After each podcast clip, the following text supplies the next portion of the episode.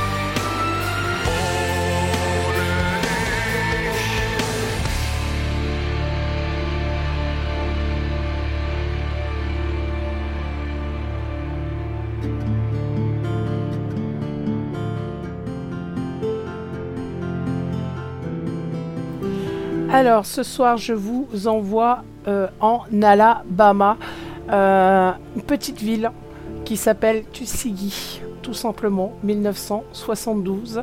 Imaginez-vous vivre dans cet état et dans euh, cette petite ville. Donc, l'expérience Tuskegee, la recherche médicale, la plus honteuse de l'histoire des États-Unis. Expérience médicale sur des êtres humains réticents. C'est très important de bien retenir le réticent. Trucs, des camps, des, des- des camps de concentration. Effectivement, aux États-Unis, des camps de concentration nazis, sans doute, mais pas seulement. Aux États-Unis, toujours 1972, une recherche scientifique.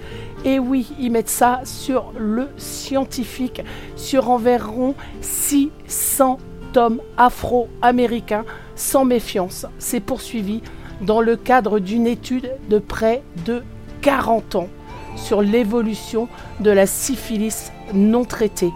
Donc ça démarre 1932.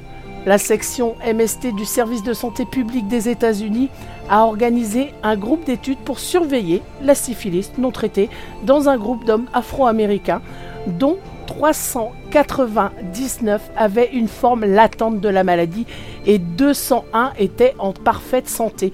Donc Tuskegee University, une université de l'Alabama réservée aux Noirs, collabore à la recherche. Ce sont les années de la Grande Dépression et dans le comté de Macon, il y a de nombreux fermiers noirs fortement appauvris. Ils ne pensent probablement pas qu'ils peuvent obtenir des soins médicaux gratuits. Et ouais, c'est gratuit et c'est cadeau du gouvernement. Alors ils acceptent de participer à cette étude.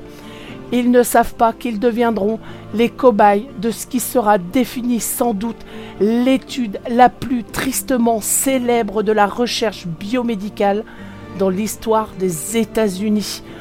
Aucun de ces 399 patients n'est informé qu'il a contracté la syphilis. Le diagnostic est plutôt mauvais sang. Eh oui, hallucinant, 399 patients.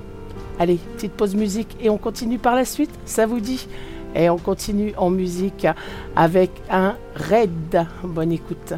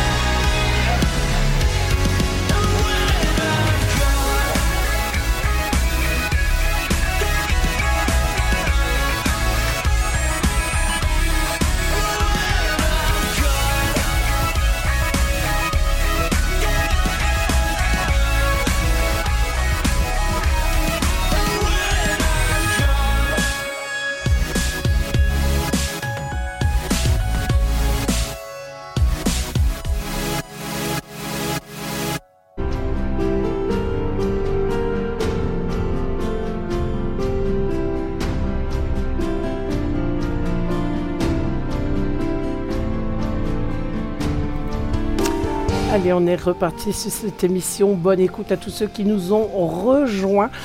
Alors, on part à Tuskegee, comme je vous l'ai expliqué euh, en début d'émission.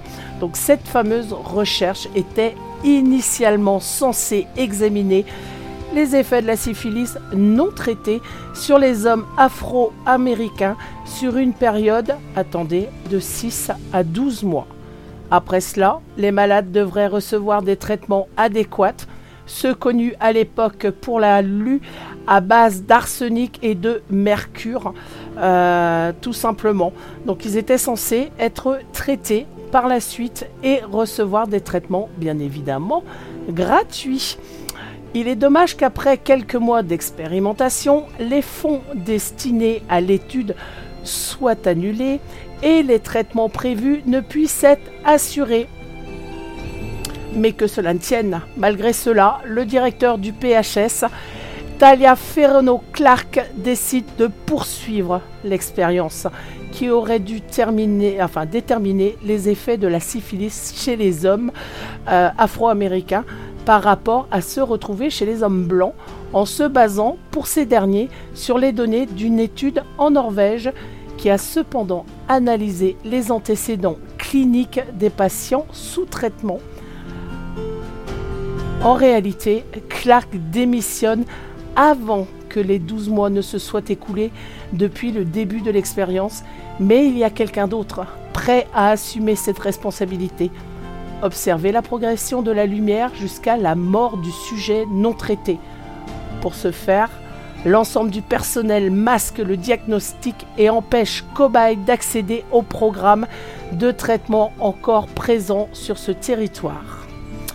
Eh oui, ces hommes font face à un sort horrible car la syphilis entraîne la cécité, la surdité, les maladies cardiaques et mentales, la détérioration des os et même l'effondrement du système nerveux et donc forcément la mort.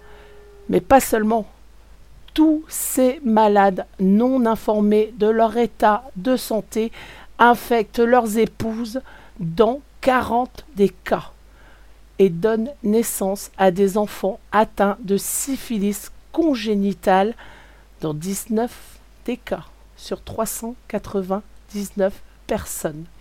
Donc même la découverte d'un remède définitif contre la lue basé sur la pénicilline en 1943 ne met pas fin à l'expérience. En effet, le docteur Thomas Paran Jr. écrit dans son rapport annuel au PHS que l'étude devenait plus importante maintenant qu'un certain nombre de méthodes rapides et de programmes de thérapie pour la syphilis ont été introduits. Eh oui, vous hallucinez? Eh ben moi aussi j'ai halluciné et on on n'en a pas encore terminé, je vous le dis. On continue en musique avec un Other Side Red Hot Chili Peppers.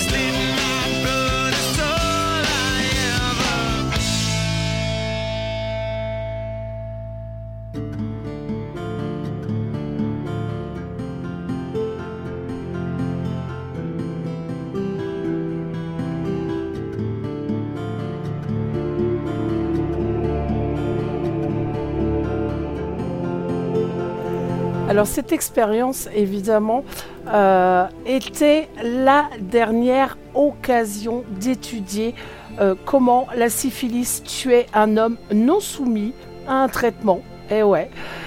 L'expérimentation médicale va au-delà des droits des individus, d'autant plus qu'il s'agit à cette époque d'Afro-Américains pauvres et sans accès aux informations de base.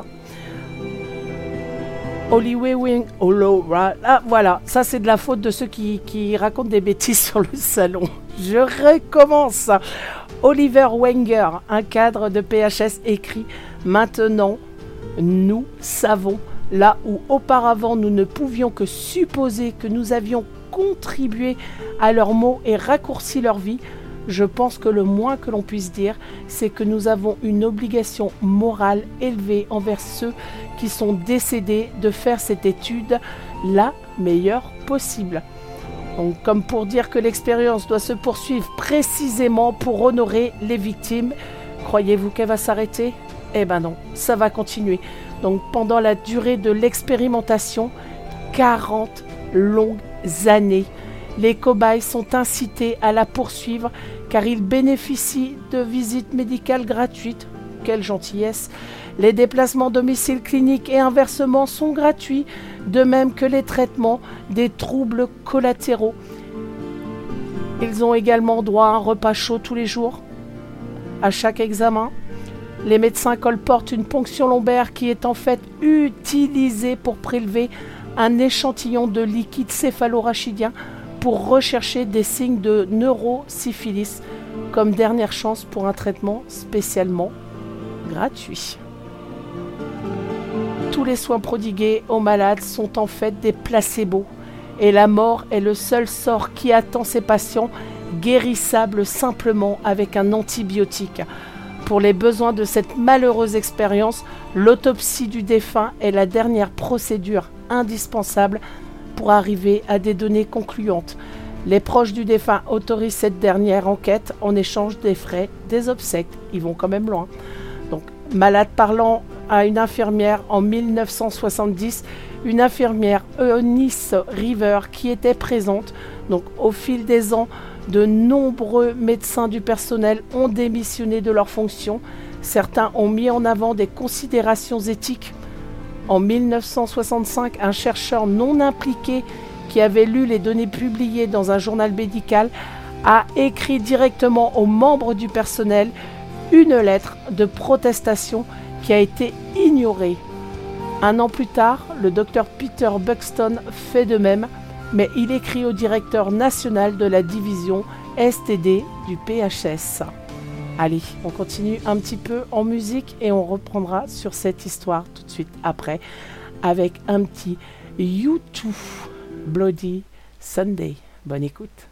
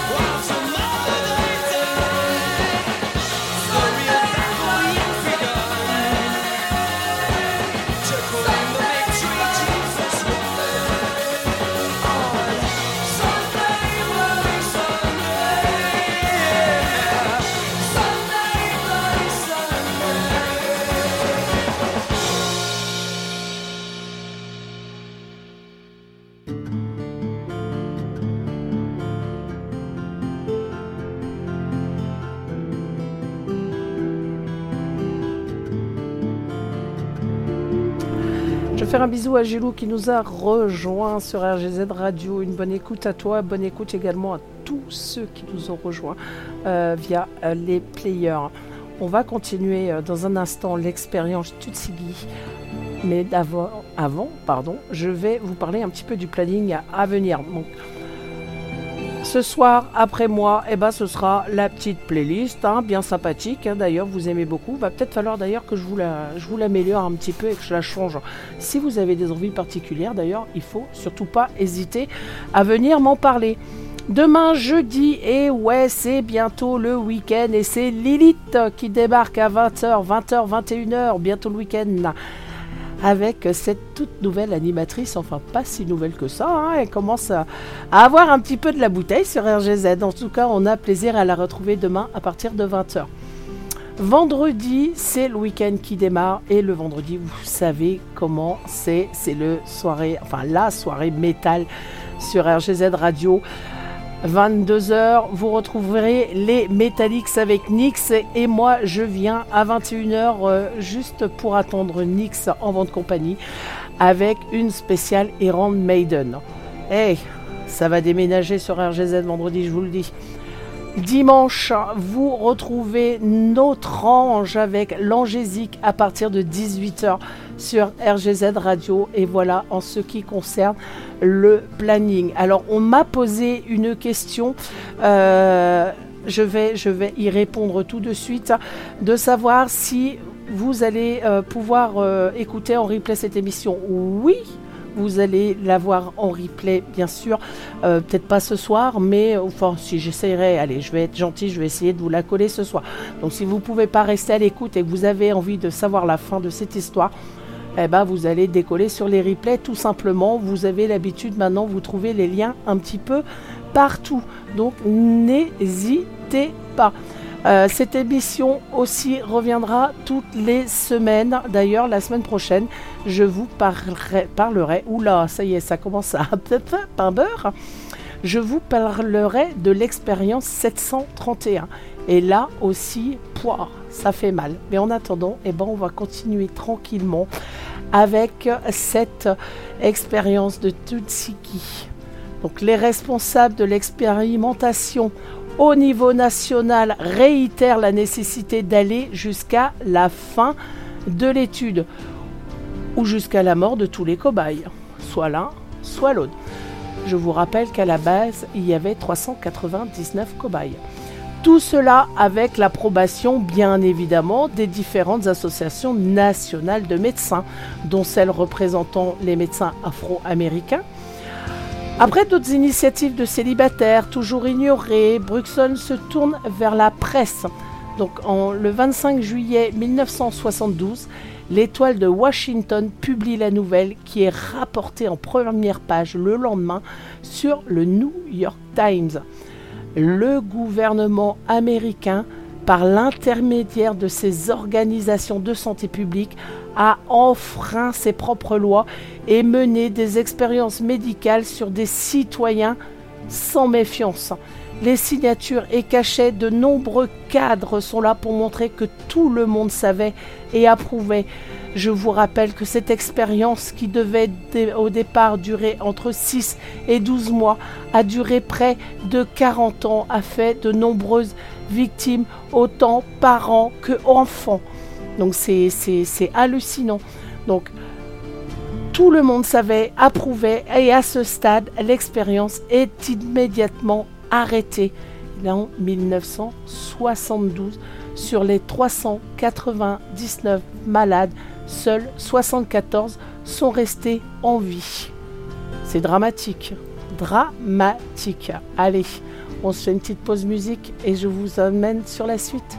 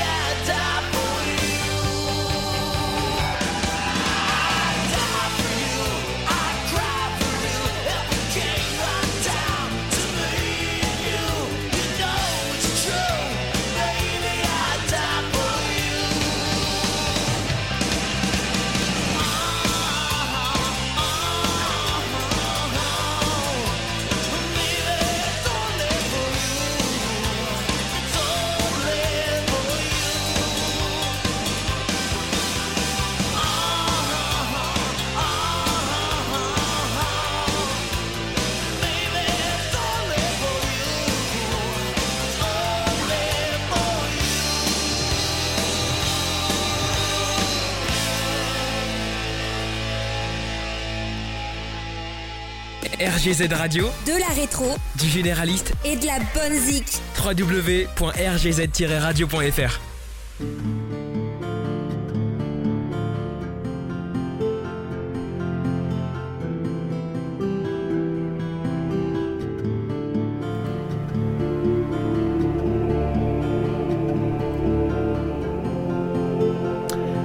Alors, ce fameux service de santé publique ne s'est jamais excusé auprès des survivants ou des familles des cobayes.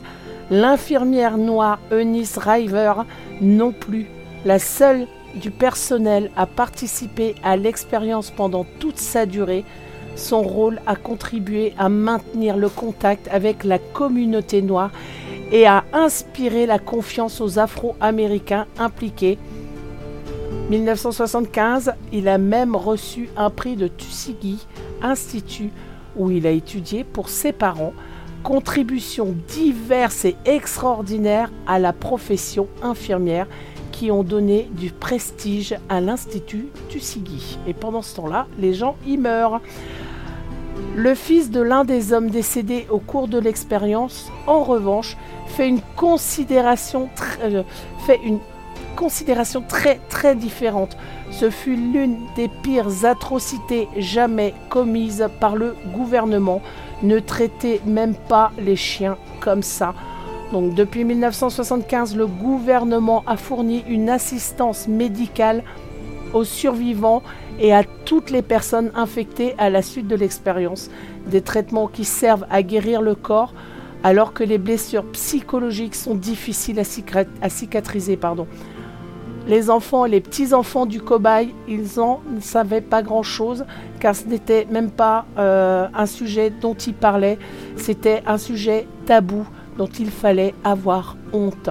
Cette honte et cette méfiance à l'égard du système de santé publique ont conditionné l'adhésion à ce programme d'assistance médicale établi en 1975.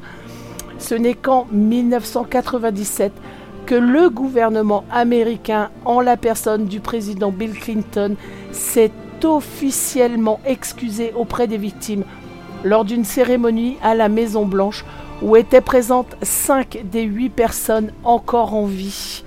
Eh ouais, 2004, le dernier des survivants est également décédé.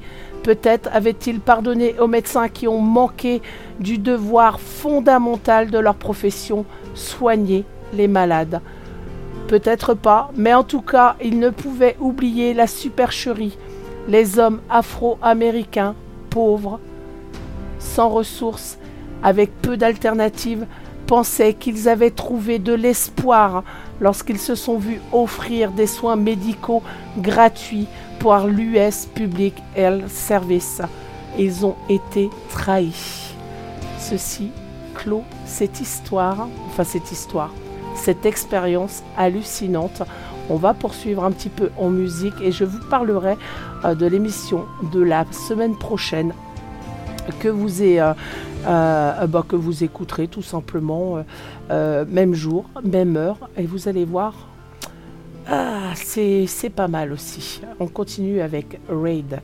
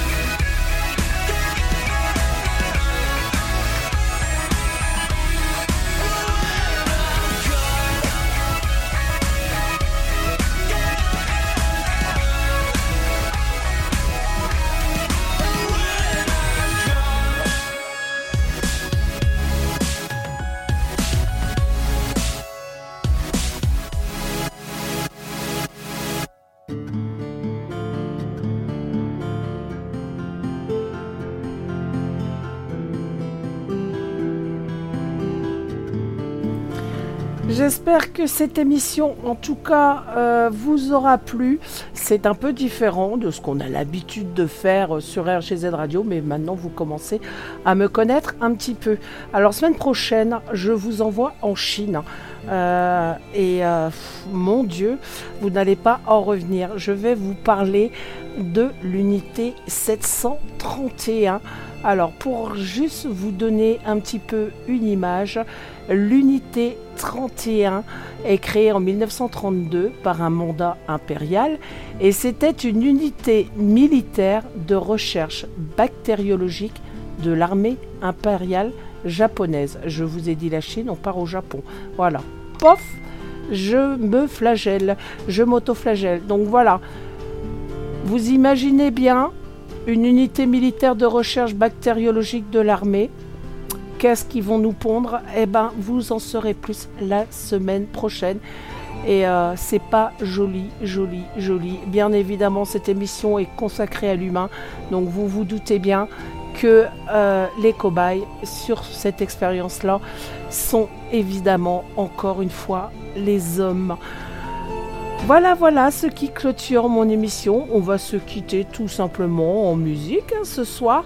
Euh, vous allez retrouver la playlist juste après moi. N'oubliez pas demain, vous retrouverez Lilith à partir de 20h pour C'est bientôt le week-end. Et puis ben moi, on se retrouve pour ma part vendredi soir pour un spécial Iron Maiden juste avant Nyx et les Metallics. En tout cas, j'espère que vous avez passé un excellent moment en mon oh, fou, pain beurre, en ma compagnie et au moins trois fois aujourd'hui. hein. Il va falloir que, que je me reprenne et sérieusement, je vous le dis. Donc euh, j'espère que vous avez passé un excellent moment. En tout cas, moi j'ai eu plaisir à préparer cette émission. Alors c'est vrai que c'est pas des choses faciles à raconter, euh, c'est pas forcément facile à écouter non plus, mais ça nous apprend un petit peu plus sur notre histoire et sur l'histoire du monde en général. Donc euh, voilà, on la retrouvera assez régulièrement parce que des expériences, je peux vous en garantir, par centaines. C'est horrible ce qu'on peut découvrir quand on va fouiller. Euh, Gilou, je t'interdis de dire des bêtises. En tout cas, moi je vous souhaite une excellente soirée sur RGZ Radio. Merci pour votre fidélité, merci pour votre écoute. On se retrouve très très vite. Et le plus important, je le répète à chaque fois, prenez soin de vous. C'est tout ce qui compte. Vraiment, c'est important. Passez une excellente soirée. Bye bye.